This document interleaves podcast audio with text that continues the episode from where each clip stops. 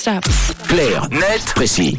Vous êtes sur Rouge, il est 7h23. On décrypte ensemble tout de suite un sujet d'actualité avec Tom. Clarnet précis en mode euh, surveillance de prix ce matin. Prix qui ont tendance à augmenter dans le domaine de l'alimentation à cause notamment, Tom, des sécheresses qui traversent euh, surtout les pays du sud de l'Europe. La situation est problématique chez nous. Elle est dramatique plus au sud pour les exploitants espagnols, notamment à la mi-avril. Les thermomètres du sud de l'Espagne enregistraient déjà des températures qui dépassaient les 40 degrés avec des précipitations bien inférieures au normal de saison et surtout insuffisantes face aux besoins en eau des cultures. En Espagne, on estime que le mois de mars a été le deuxième mois le plus chaud de ce siècle et le mois d'avril risque tout simplement de devenir le plus sec de l'histoire avec des conséquences sans précédent sur la production de fruits et légumes. En mars, on apprenait par exemple que la sécheresse de l'automne suivie d'une vague de froid au début d'année avait freiné la maturation des fraises et des tomates espagnoles. Les producteurs ont connu une baisse de rendement de l'ordre de 30%.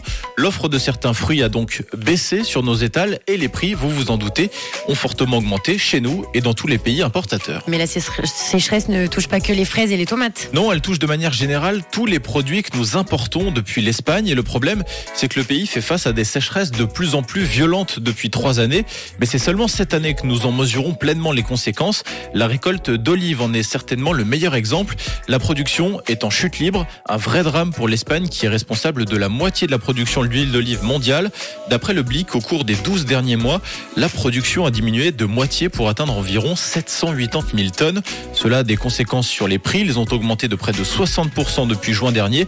Sur les marchés des matières premières, la tonne se négocie actuellement à approximativement 5400 francs, un prix jamais atteint auparavant. Et la situation est préoccupante en Italie également. Oui, pour les mêmes raisons qu'en Espagne, mais pour des denrées différentes, en l'occurrence les céréales. L'économiste Klaus Haberger du Centre de recherche conjoncturelle de l'EPFZ explique au Blick que l'année dernière, la sécheresse dans la plaine du Pau a nettement influencé la disponibilité et les prix de la semoule de blé dur.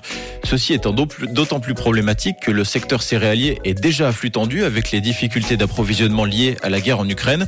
La tendance est donc globale et pourrait malheureusement se prolonger.